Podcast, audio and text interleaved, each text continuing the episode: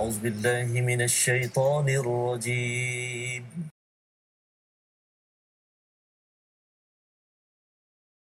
بسم الله الرحمن الرحيم. الحمد لله رب العالمين. الرحمن الرحيم. مالك يوم الدين. إياك نعبد وإياك نستعين.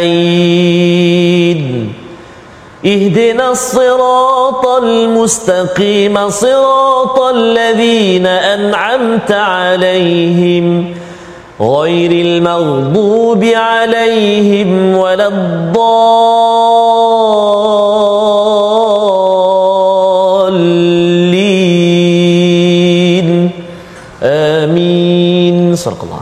Assalamualaikum warahmatullahi wabarakatuh. Alhamdulillah wassalatu wassalamu ala Rasulillah wa ala alihi wa man wala syada la ilaha illallah syadana Muhammadan abduhu wa rasuluh. Allahumma salli ala sayidina Muhammad wa ala alihi wa sahbihi ajma'in. Amma ba'du. Apa khabar tuan-tuan dan puan yang dirahmati Allah sekalian? Kita bertemu dalam My Quran Time baca faham amal pada hari ini pada halaman yang ke-592 kita berada pada surah yang amat indah surah ke-88 surah al-ghasyiyah dan hari ini kita bersama dengan al-fadil ustaz Tarmizi Abdul Rahman. Apa khabar ustaz? Alhamdulillah al-fadil ustaz Fasyah ya. Alhamdulillah semalam hijau hari ini kuning kuning kita bertukar Hasan ya. Dan kita nak membaca surah. Ya. surah-surah yang amat Fuh, uh, indah Betul, ya. ya ada ada amaran tetapi mm-hmm. juga ada khabar hari raya. Ha, biasanya nabi baca pada solat Aidilfitri itu. Mm-hmm. kalau semalam kita berbaca uh, melihat pada surah al-a'la mm-hmm. hari ini kita melihat pada surah al-ghasyiyah yang kita harapkan kita dapat pelajaran pada hari ini. Kita doakan pada hari ini subhanakala ilmalana illa ma 'allamtana innaka antal alimul hakim. rabbi zidni ilma. kita saksikan apakah sinopsis bagi halaman 592 iaitu daripada ayat yang pertama mm-hmm. kita akan melihat apakah isi kandungannya. Allah bertanya tentang hari kiamat dan keadaan para penghuni neraka yang diazab oleh Allah SWT kerana mereka ini tidak membuat persediaan untuk ke sana. Pada ayat 8 hingga 16 keadaan orang mukmin yang ikhlas sebagai penghuni syurga. Apakah yang diberikan? Apakah uh, keadaannya? Itu diperincikan sehingga ayat 16 kemudian Allah membawakan kita kepada alam dunia ini merenung kekuasaan dan kebesaran Allah Subhanahu Wa Taala dan apakah kewajipan nabi iaitu dalam menyampaikan peringatan kepada seluruh umat manusia. Mari sama-sama kita baca ayat 1 hingga 16 bagi memulakan majlis kita pada hari ini dan jangan lupa tuan-tuan untuk share, kongsikan walaupun ya. kita berada di hujung-hujung My Quran Time ini tetapi kita harapkan mungkin surah-surah juz amma yang selalu dihafal ini akan menarik perhatian menyebabkan kita makin dekat dengan Al-Quran. Ayat 1 hingga 16 bersama Ustaz Tarmizi Abdul Rahman. Silakan. Terima kasih kepada Ustaz Fazrul. Bismillahirrahmanirrahim. Assalamualaikum warahmatullahi wabarakatuh. Alhamdulillah. Alhamdulillah wassalatu wassalamu ala Rasulillah wa ala alihi wa sahbihi man walah wa ba'd. Apa khabar ayahnya dan bonda, tuan-tuan dan puan-puan, ibu ayah yang dikasihi Allah Subhanahu taala sekalian? Hari ini Uh, kami doakan semua moga-moga yang barangkali sedang diuji dengan ujian kesihatan moga-moga Allah Subhanahu wa taala mengurniakan kesembuhan yang sebaik-baiknya uh, untuk tuan-tuan dan puan-puan ibu ayah barangkali ada anak-anak atau saudara mara yang sedang diuji ataupun yang sedang uh, apa tu dirawat dengan uh, covid uh, moga-moga Allah Subhanahu wa taala terus kurniakan kesembuhan insya-Allah taala. Jika semalam uh, kita baca surah al-a'la uh, dan hari ini kita nak baca surah al-ghasyiyah agaknya al-fadil uh, Ustaz Faz ya apakah taranum yang uh, sesuai? Oh, sesuai. Ustaz Faz dah sebab dah boleh dah. Mm-hmm. kita nak tanya tegas. Ya, saya kira tegas ha? tegas Ustaz. Okey kalau tegas kerana kita bila bercakap tentang hari raya biasanya ah. kita nakkan semangat kemenangan Betul, itu wujud jadi kena tegas sikit Ustaz okey jadi oleh kerana ketegasan itu saya suka sangat bacaan Syekh Abdul Rahman As-Sudais Ros. Ros. Wah, subhanallah. Ya. Dengan ketegasan lah Syekh. Uh, jadi kita nak cuba hari ini saya nak ajak ibu-ibu, ayah-ayah, para penonton, sahabat-sahabat Al-Quran semuanya untuk kita sama-sama baca surah yang selalu kita baca, surah Al-Ghashiyah dengan bacaan murattal Ras insya-Allah. Jom kita gemakan insya-Allah. A'udzu billahi minasyaitonir rajim. Kita mula dulu ayat 1 hingga 16 eh. بسم الله الرحمن الرحيم هل أتاك حديث الغاشية وجوه يومئذ خاشية خاشعة عاملة ناصبة تصلى نارا حامية تسقى من عين آنية. ليس لهم طعام إلا من ضريع. لا يسمن ولا يغني من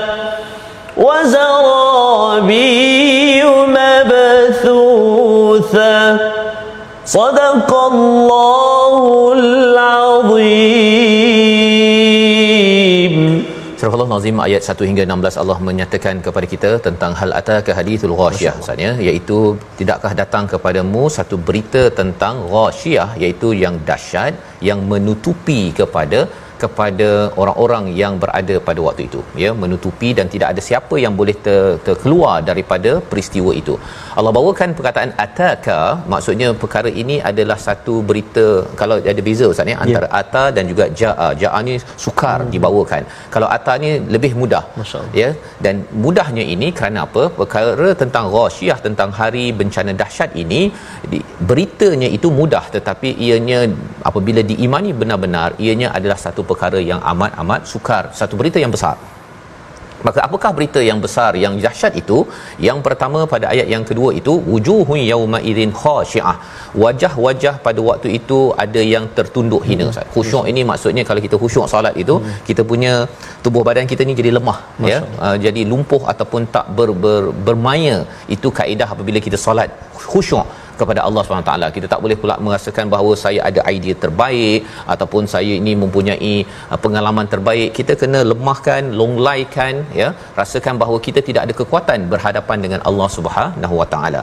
Maka apabila Allah menggunakan perkataan khasyiah pada ayat yang kedua ini mengapa orang-orang ini muka mereka itu tertunduk hina? Kerana amilatun nasibah iaitu kerana mereka dah penat bekerja Ustaz. Ya, Amil ini amilah ini dia kerja penat macam kita lah. Kalau hmm. penat bekerja muka tu lain macam ya. Nah, jadi ini adalah muka bagi mereka yang penat bekerja uh, ber apa istilahnya menyembah ataupun beribadah. Tetapi rupanya segala amal ibadah mereka itu adalah ter terjauh ataupun tidak diterima oleh Allah Subhanahu Wa Taala. Maka pada ayat yang keempat tasla naran hamiyah ya. Amal mereka itu menyebabkan mereka itu dimasuki dimasukkan ke dalam neraka yang hamiyah ya neraka yang yang sangat panas. Perkataan tasla itu menarik ustaz ya. Kita beri perhatikan disebabkan apa? Kerana mereka beramal ini sebenarnya mereka sukarelawan sukarela hmm. untuk masuk ke neraka. Ha, kan? Allah, Allah. menemplak. Bila seseorang itu beramal dengan bukan menggunakan maklumat yang betul ilmu yang betul menuju kepada Allah Subhanahu taala. Apa berlaku pada mereka di neraka itu? Allah kata tusqa min ainin aniyah diberikan minuman daripada air yang sangat panas dan kemudian bila minum sudah tentu ada makan ustaz ya? Hari raya kan ada minum ada makan. Betul. jadi laisa lahum ta'amun illa min dari' iaitu tidak ada makanan kecuali dari' dari' ini adalah pohon berduri. Kalau di negara Arab tu pohon ini hanya mampu dimakan oleh unta. Oh unta je mampu makan ya? Ha, nanti kita akan jumpa perkataan unta pada pada bahagian kedua nanti. Jadi makanannya airnya panas dengan uh, makanan tak ada lain kecuali dari' ya sebenarnya Allah uh, boleh cakap bahawa makanannya ta'amun dari' boleh. Tetapi Allah nak menyatakan tidak ada makanan bagi orang-orang musyrik yang sedang makan enak ketika uh, mendengar wahyu ini mereka rasa dapat makanan ustaz ya? Mm-hmm. tapi rupa-rupanya ini ancaman. Kamu hanya dapat makan di sini sahaja. Bila sampai di sana nanti kerana kamu tidak mengendahkan kepada iman maka kamu tidak dapat makan kecuali makan dari' Allah. Pohon berduri. masya-Allah tapi ada pula di kalangan mereka kata mm-hmm. lah kita punya unta pun boleh makan tarik kita. Mm-hmm. ha, dia nak tunjuk sombong dia itu. Dan disambung lagi la yusminu wa la yu'ni min ju' mm-hmm. ya. Makanan itu tidak menggemukkan tidak ada nutrisi dan yang keduanya tidak hilang lapar Ustaz. Allah. dia cari juga makanan tersebut dan pada waktu itu itu adalah satu perkara yang amat-amat menakutkan. Masya itu bahagian pertama Bahagian kedua Allah terus bawa ya uh, bila tadi ada dari' ju' misalnya dia, dia macam macam lapar dia, yang dia, dia uh, sebut pun susah Ustaz oh, dari' ni kan. Ya. Mana nak sebut gambaran bahawa dia tak. macam bunyi perut Ustaz. kan. Betul. Dan itu Allah bawakan dalam bacaan azab di Masya-Allah. Di neraka Allah SWT hmm. yang kita doa jangan sampai Amin. kita dapat makan kuih raya kalau kita dengar Betul. lepas solat raya kan kita solat ha. ini surah hmm. ini hmm. jangan sampai kita makan kuih raya apa sebagainya tetapi akhirnya Allah. dapat dari' ataupun ju' hmm. ya tetapi kita harapkan wujuhun yauma idzin naimah ya iaitu ada satu lagi kumpulan yang muka mereka itu penuh dengan keceriaan Masya. mendapat nikmat ha. harapnya kita lah ustaz ya amin ya rabbal ya amin ya rabbal alamin tuan-tuan yang berada di rumah kerana ketaatan mereka usaha mereka itu yang ya, kerana usaha ketaatannya merasa senang ya merasa senang radiyah mereka uh, redha ya kepada apa yang ada dan mereka berada di syurga yang tinggi aliyah ya mungkin ada yang kata buat apa syurga tinggi-tinggi kan ha, kita kat rumah kalau kat dunia ni pun hmm. rumah kita kalau silingnya kat situ saja pun kita dah rasa uh-huh. macam mana nak bergerak ni kan Betul. kita rasa sempit hmm. Apatah lagi ya apabila kita bercakap tentang syurga bila tinggi itu kita boleh tengok kita boleh menghargai nikmat-nikmat dengan lebih dengan lebih luas lagi. Pada uh, syurga ini ayat 11 tidak kamu dengar fiha lariyah perkara yang sia-sia. Hmm. pasal nabi banyak mendengar perkara sia-sia orang kutuk nabi cakap kahin sebagai bomoh dan sebagainya. Ini pujukan kepada nabi kalaupun kalaupun mendengar perkara sia-sia bila berjuang sampai masuk kepada syurga ini tidak akan lagi mendengar perkara sia-sia. Apa lagi ayat 12 hingga 16 kita baca sekali lagi untuk kita melihat gambaran. Sebenarnya inilah gambaran sebuah rumah yang indah. Mungkin tuan-tuan ada mungkin tak ada. Tapi rumah orang kaya biasanya nak ikut kepada ayat 12 hingga 16 kalau ustaz baru ni pergi ke hotel yeah. kan? Oh, ha, hotel itu sebenarnya dia mengambil konsep dalam Betul. taman itu. Uh. sebenarnya ada unsur-unsur ini. Oh, kita baca ayat 12 hingga 16 yeah. bersama ustaz Tarmizi. Silakan. Baik terima kasih kepada ustaz Fazrul. Tuan-tuan dan puan-puan ibu-ibu ayah-ayah sahabat-sahabat al-Quran dikasihi Allah Subhanahu wa taala sekalian. Mari kita nak baca ayat-ayat yang uh, menggembirakan hati kita. Ini kata Ustaz Fashid sebut tadi, maknanya dalam di samping ayat-ayat yang uh, azab ataupun peringatan, ya. ada juga ayat-ayat yang rojak yang beri pengharapan kepada kita, ya, Ustaz, kita untuk kita diami satu kediaman yang saya kira indah, indah dan semua orang nak kita sama-sama doakan kita semua. Bertemu nanti di syurga Allah Subhanahu Wa Taala ayat 12 hingga ayat 16 jom kita tarik. Jangan tarik diri ya. Kita tarik suara kita nak gemakan. Ha insyaallah jom sama-sama ya a'udzubillahi minasyaitonirrajim fiha 'ainun jariyah fiha sururun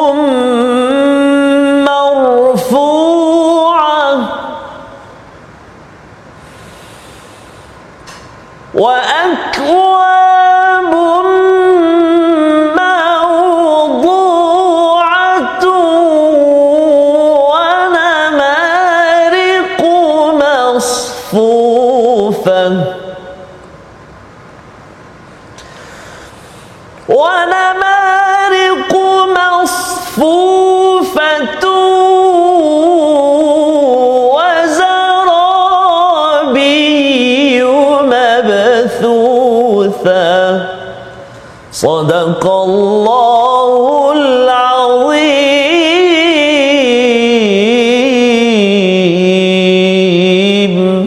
Sadaqallahu Nazim ayat yang ke-12 Allah menyatakan di dalam syurga itu sifatnya ada mata air yang mengalir Ustaz. Jariah. Itu sebabnya kalau rumah orang kaya-kaya uh besar-besar dia mesti ada air pancutnya, Betul. air mengalir Ya. bukan air longkang lah Ustaz. ha ya mengalir juga ya. Lebih teruk lagi kalau longkang yang tak mengalir tu Ya. yang berbau itu. Jadi Allah beritahu tentang perkara ini kerana ini ciri di syurga dan itu sebabnya istana ataupun rumah-rumah yang hebat Ustaz ni mesti ada perkara ini kita pun akan tertanya apa salah air itu mengalir kan membazir elektrik kan tetapi sebenarnya ini orang kaya Betul. dan kalau tuan-tuan tidak ada lagi di dalam dunia ini Allah tawarkan kepada kita syaratnya apa? Yang kita akan perhati sebentar lagi. Dan seterusnya pada ayat yang ke-13 Allah cakap fiha sururim marfu'ah iaitu mereka ada pelamin-pelamin. Itu terjemahan tapi lebih tepat dalam uh, bahasa Arab yang asal ustaznya surur ini adalah sofa. Oh, subhanallah. ya sofa. Bukannya katil. Eh, sofa. sofa. ya sofa-sofa yang cantik-cantik itu. Dan marfuah ya ditinggikan mengapa ditinggikan? Cuba kita tengoklah ustaz ya. Kalau kita dulu uh, saya, saya mungkin pernah duduk uh, bukan sofa dia macam yalah sofa tapi daripada rotan tu kan. Oh. bila kita duduk tu sampai ke bawah tu kan pasal rotannya dah tercabut-cabut. Ah, itu itu tidak ada kelas kan. Dia mesti sofa tu dia tinggi Wah. kan dan dia punya leather ada kulit apa sebagainya baldu dan sebagainya.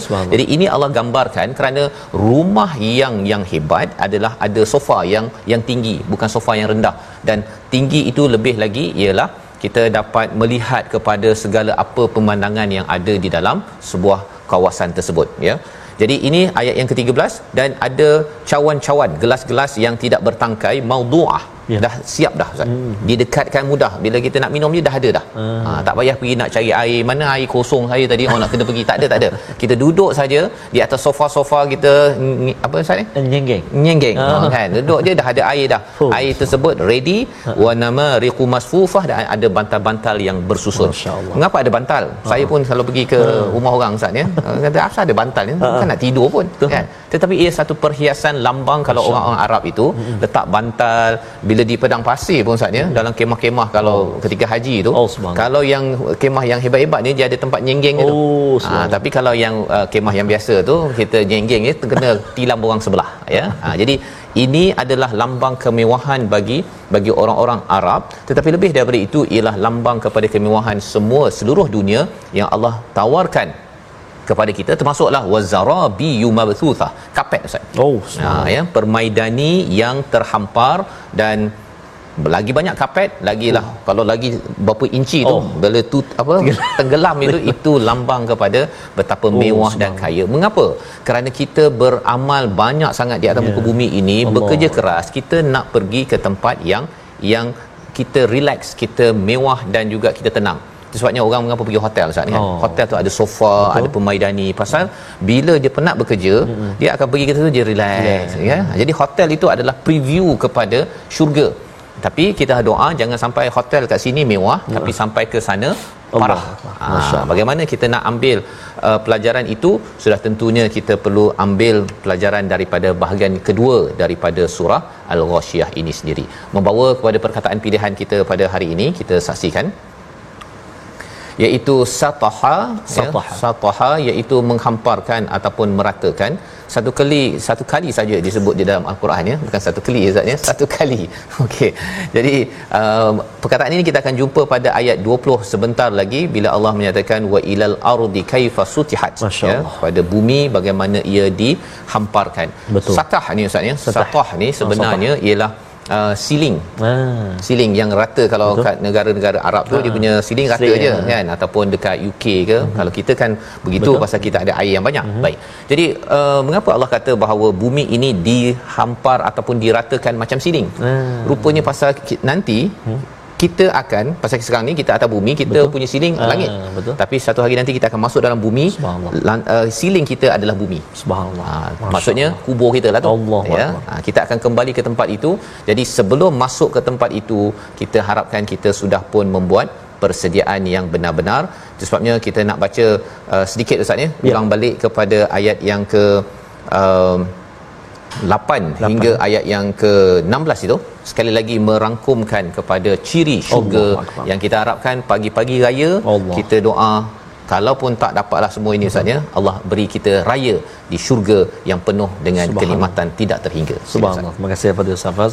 Amin. Ya, ada asas doa yang kita ulang-ulang sebut ketika suasana atau majlis yang sangat barakah majlis Al-Quran ini. Eh, moga-moga Allah SWT perkenankan. Amin ya rabbal alamin. Ayat 8 hingga 16 kita nak ulang bacaan kita.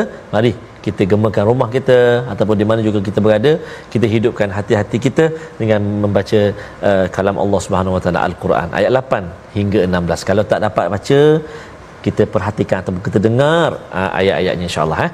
A'udzubillahi minasyaitonirrajim wujuhun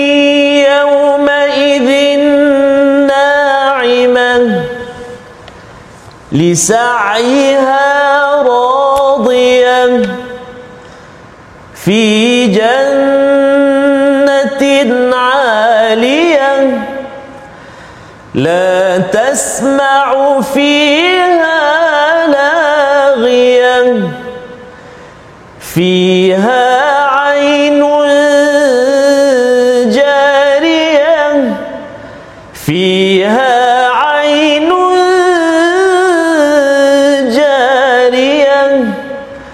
فيها سرر مرفوعة وأكواب موضوعة ونمارق مصفوفة ونمارق مصفوفة وزرابي مبثوثة وزرابي مبثوثة صدق الله العظيم Al-Nazim gitulah beberapa perkara yang Allah nyatakan dalam syurga yang kita ulang balik ustaznya agar bila kita berulang baca mungkin dalam solat witir pun Betul. kadang-kadang kita baca surah hmm. ini di bulan Ramadan mengingatkan kepada kita bahawa uh, kalau berulang kali dalam Quran ni sururi marfuah itu tentang sofa tadi ustaz ya sambung sikitlah sambung hmm. sikit yeah. pasal apa pasal biasanya orang beli sofa kat dunia ni Ha-ha. dia dapat duduk sekejap je ustaz kan yang dia penatnya apa ambil tu nasribah itu hmm. nak pergi kemaskan dia Allah. kan pasal depan sofa tu Betul. anak duduk Ha-ha. lepas tu tertumpah Milo Allah. lah lepas tu apa lagi? Uh, banyak permainan. Betul. jadi maknya penat nak membersihkannya bukannya bersenang-senang istilahnya wujuhu yauma idzin naimah. Muka mereka itu pada hari itu penuh dengan kenikmatan Masya ceria duduk nyenggeng tadi itu kan? Betul. masa itu sebenarnya tidak tidak tidak banyak sebenarnya walaupun kita ada sofa yang banyak kecuali bila kalau tetamu datang. Oh, tetamu datang barulah dia dapat eh kita ada sofa macam ni eh. Ha kan? Baru dapat duduk. Betul, ya kerana apa kerana di sini bukanlah tempat untuk Ya. kita bersofa-sofaan ha kalau ada istilah itu ustaz ya tetapi kita harapkan kita sofa wal marwah kita Akbar. sentiasa berusaha bekerja Allah nyatakan pada ayat 9 lisaiha radiyah ya dengan amalan-amalan usaha macam hajar itu maka akhirnya dia merasa senang dan bilakah senangnya itu bila sampai ke daerah yang tenang di syurga Allah, Allah. suatu hari nanti. Kita Amin. berehat sebentar kembali My Quran Time baca faham amal insya-Allah.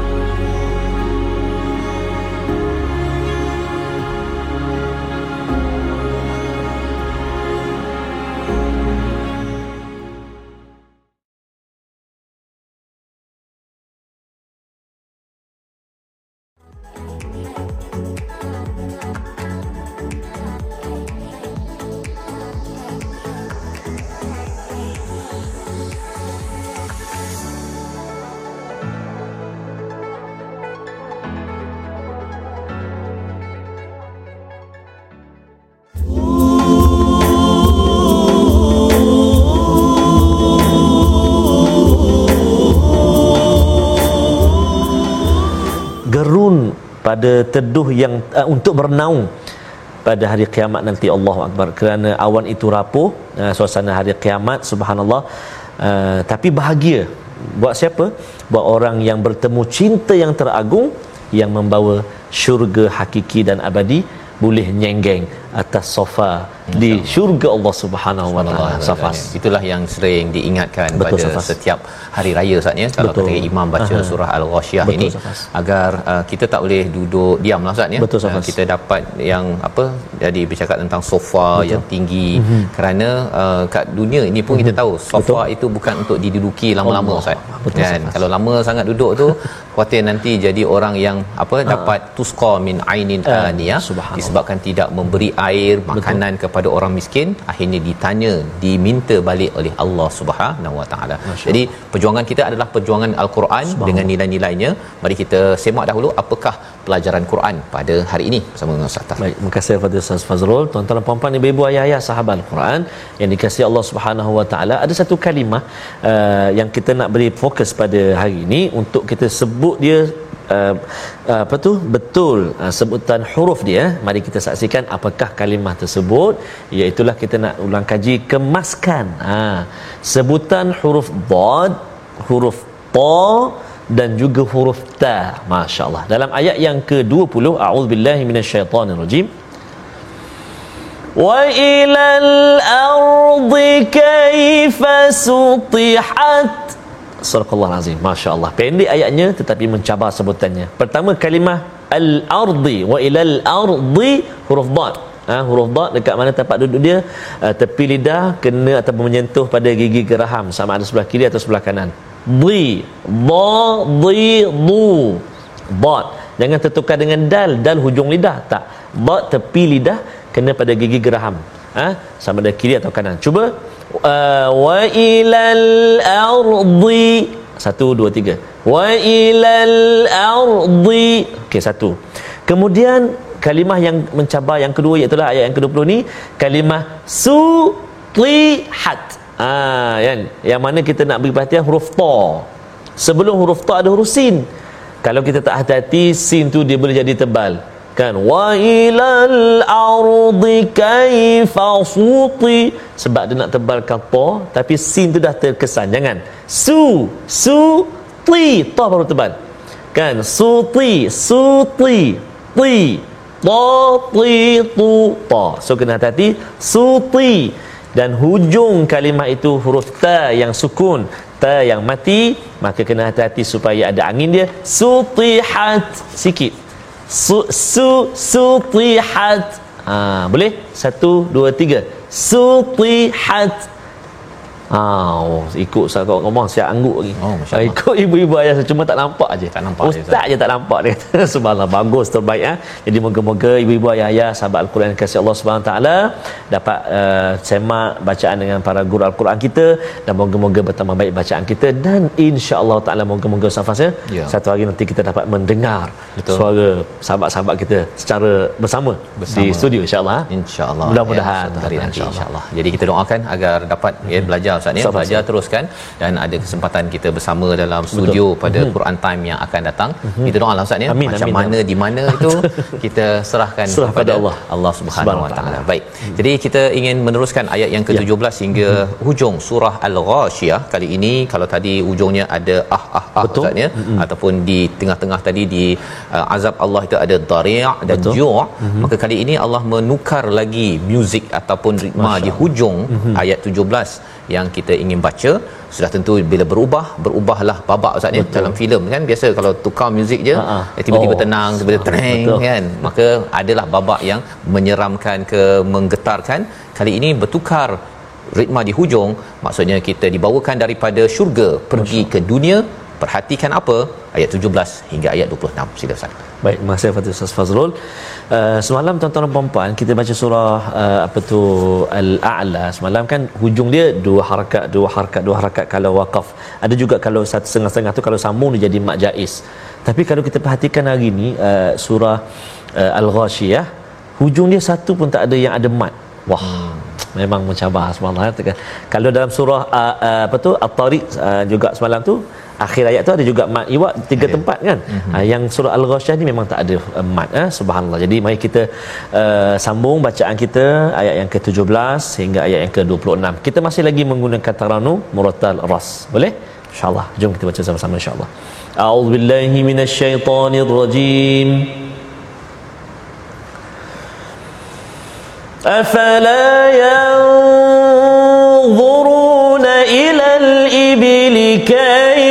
خلقت وإلى السماء كيف رفعت وإلى الجبال كيف نصبت وإلى الأرض كيف سطحت فذكر إنما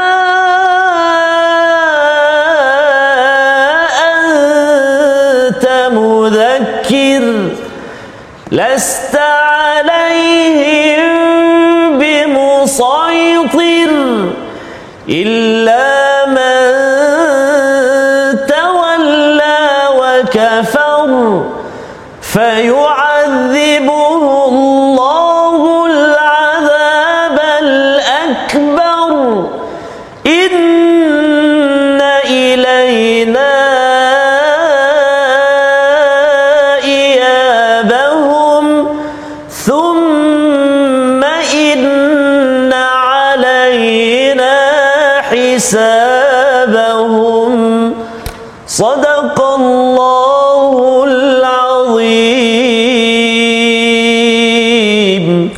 Allah Nazim gitulah bacaan ayat yang ke-17 hingga 26 Allah membawakan kepada kita bagaimana memerhati ke dunia Ustaz ya. Tadi Allah bawakan kepada pemandangan di kawasan azab neraka Allah Subhanahu taala yang kita doakan kita dijauhkan. Amin. Dijauhkan daripada amilatun nasibah. Kita bekerja keras tetapi rupa-rupanya wajah kita adalah wajah yang sugul muram disebabkan amal yang kita buat itu bukanlah amal yang me- menuntut ataupun menjemput nikmat daripada Allah Subhanahu Wa Taala. Kemudian Allah bawakan ke syurga pada bahagian yang kedua. Kali ini terus kembali pada realiti semula. Kita masih berada di dunia Ustaz ya. Bagi orang-orang Arab yang sudah pun me- me- melecehkan tentang dhari' sebentar tadi pada ayat yang ke-6, unta kami pun boleh makan dhari' maka Allah menyatakan afala yanzuruna ilal ibili kaifa khuliqat apakah kamu tidak memerhati kepada ibil iaitu unta bagaimana ia di, diciptakan. Jadi ini maksudnya bila yang zurun ustaz ya.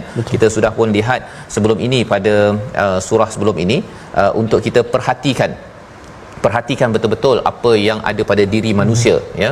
Iaitu fal yanzuril insanu mimma khuliqa pada ayat yang kelima hmm. surah at-tariq. Allah suruh perhatikan kita ini diciptakan daripada apa macam mana proses uh, daripada sperma kepada embrio kepada fetus dan sebagainya hmm. itu sampai lahir sampailah ada tangan yang ada ruas-ruas ini semuanya ini adalah untuk diperhatikan dan belajar sains sedikit untuk menghargai kepada Allah Subhanahu Wa Taala.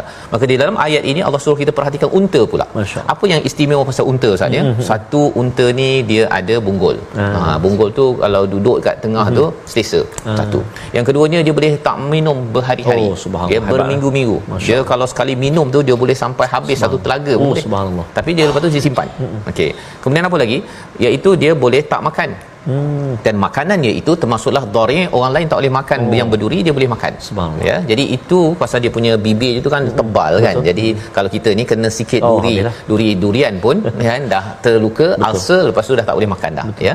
Jadi ini adalah unta dia boleh uh, apa lagi um, boleh uh, ambil uh, ada susu daripadanya ya kemudian dagingnya uh, boleh dimakan kulitnya boleh memberi manfaat dan boleh buat kerja untuk manusia. Subhan. banyak manfaat Masya banyak manfaat. Jadi orang-orang di tanah Arab itu mereka anggap uh, yang ini seperti uh, four wheel drive lah Ustaz. Ah, ya? uh, kalau sekarang ni ada macam-macam jenama yang ada tu kan. Ini adalah kafilah yang berada di tengah padang pasir. Malah kadang-kadang four wheel drive dah habis minyak dia masih lagi berjalan Oh, relax subhanallah, lagi ke di atas padang pasir.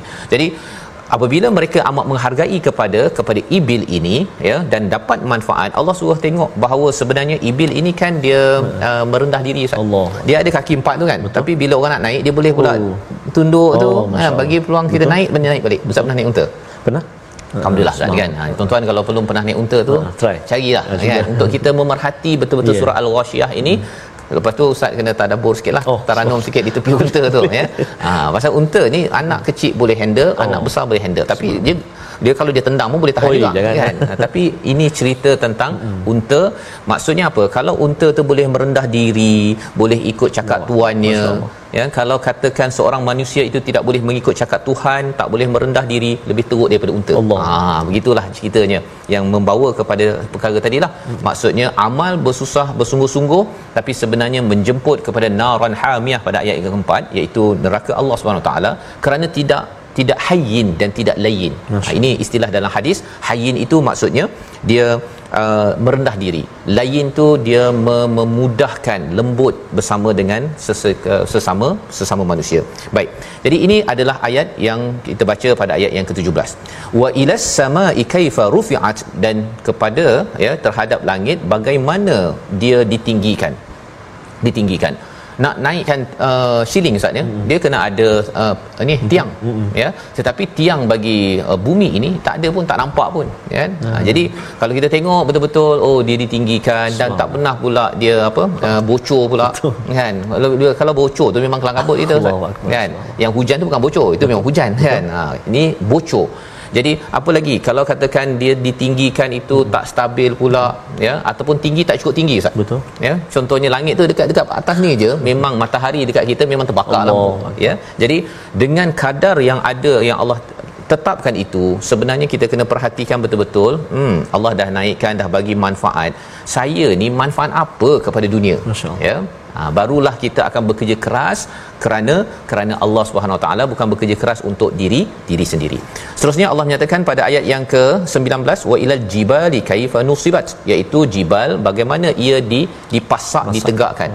Dipasakkan itu pasal bukan sekadar nampak di luar sahaja tapi dalam tu Ha, Ustaz. dalamnya. Dalam itu sebenarnya bagaimana ia dibuat itu adalah suatu perkara yang kalau orang-orang Arab tu dia boleh nampaklah langit Uh-uh. gunung kan kalau kita kat Mekah Madinah Ustaz kan gunung-gunung yang besar Allah. daripada batu tu Betul. bila kita duduk begitu kita tengok surah al-ghasyiyah oh okey sebenarnya gunung ini Allah letakkan pasak saya ni nak pasakkan diri saya ni dengan apa hmm. agar tak bergoncang hidup iman saya selama ini. Sudah tentunya macam kita selalu buat Ustaz. Betul, pasak dengan iman dengan dengan, ayat al-Quran ya.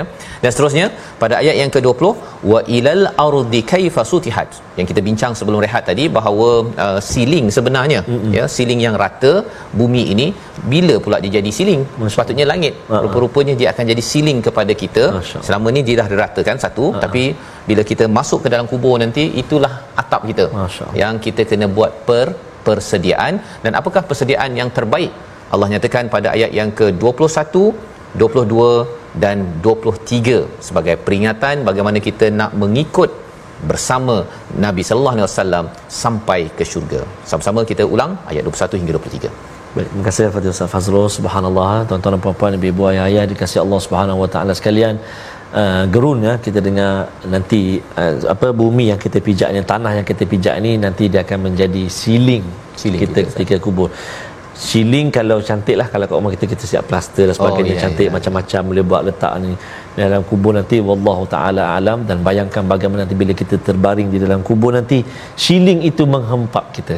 Betul. Allahu akbar naudzubillah min dzalik moga-moga Allah Subhanahu wa taala jadikan kubur kita satu taman daripada taman syurga. Allah Subhanahu wa taala amin ya rabbal alamin. Kita baca kita pasak ayat yang ke-21 sehingga ayat yang ke-23 sama-sama insya-Allah.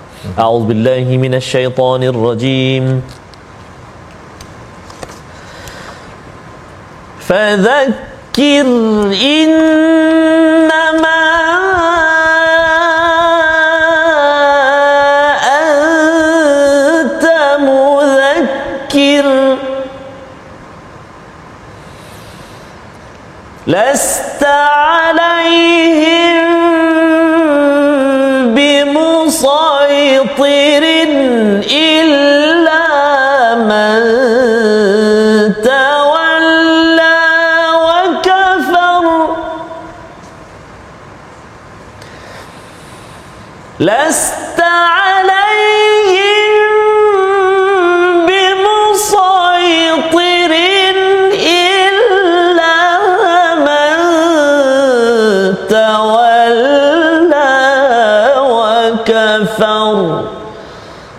صدق الله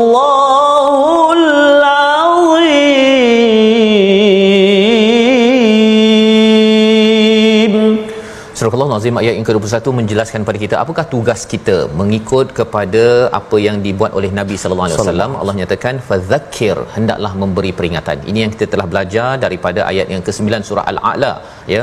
Ayat 1 Allah suruh Nabi bertasbih dan suruh Nabi mengingatkan pada ayat nombor 9 memberi peringatan ustaz ya. Ya, memberi peringatan. Sama kita ingin jadi umat Nabi Muhammad sallallahu alaihi wasallam, kita kena banyak bertasbih dengan kita solat, amalan-amalan zikir kita, baca Quran, tapi selain daripada itu kita kena ingatkan ingatkan kerana ada orang yang mengambil ataupun mengambil manfaat daripada peringatan kita.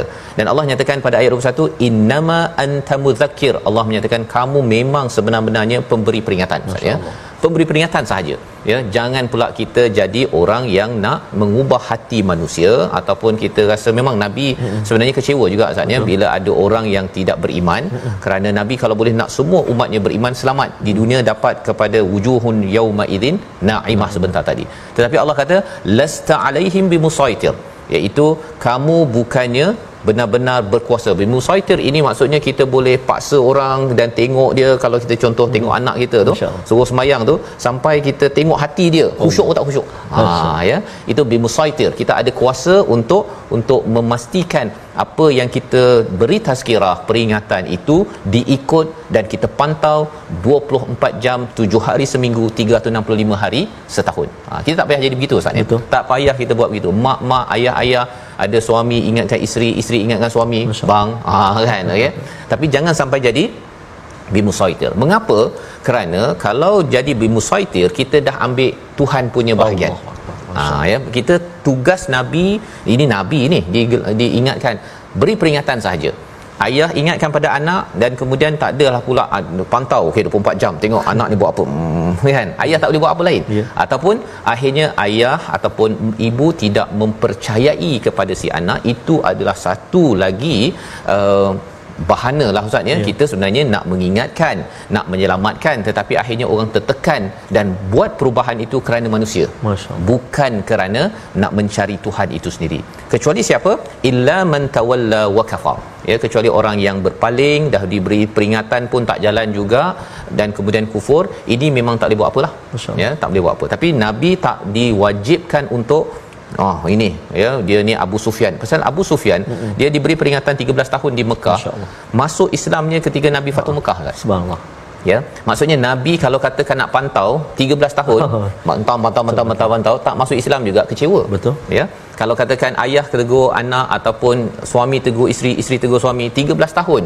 Bang janganlah tak baca Quran bang. Contohnya abang baikilah. Ataupun si si suami pun tegur si isteri.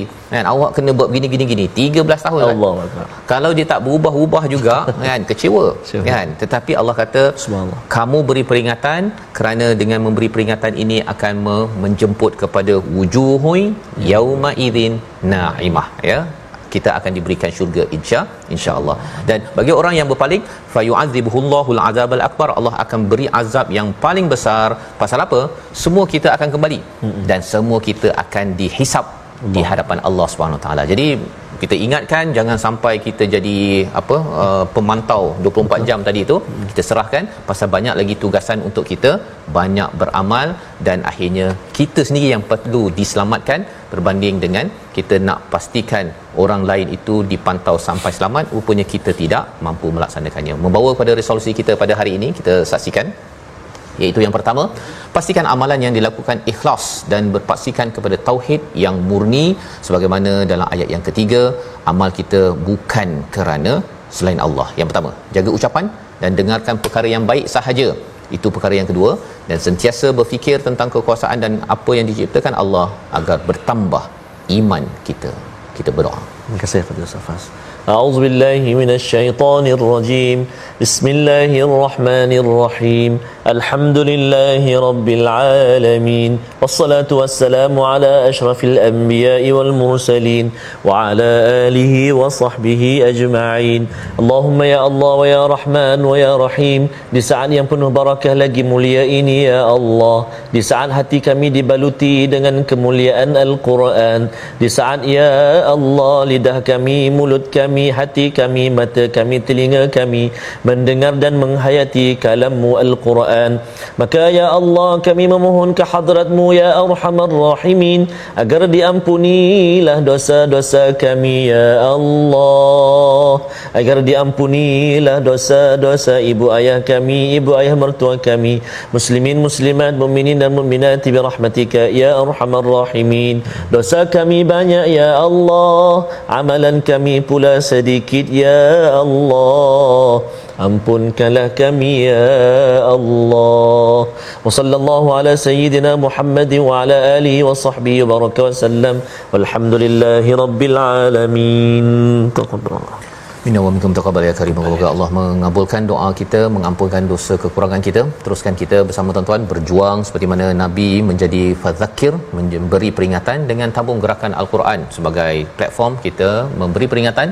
Kita mungkin ada ada sumbangan, kita ada kepakaran dan juga bagi tuan-tuan yang ingin mengendalikan program-program berkaitan dengan Al-Quran, sila berhubung dengan nombor yang tertera kerana kita tahu tugas memberi peringatan ini tugas bersama dan tugas mengubahnya adalah milik yang Esa. Kita bertemu lagi dalam My Quran Time, baca faham amal insya-Allah. insya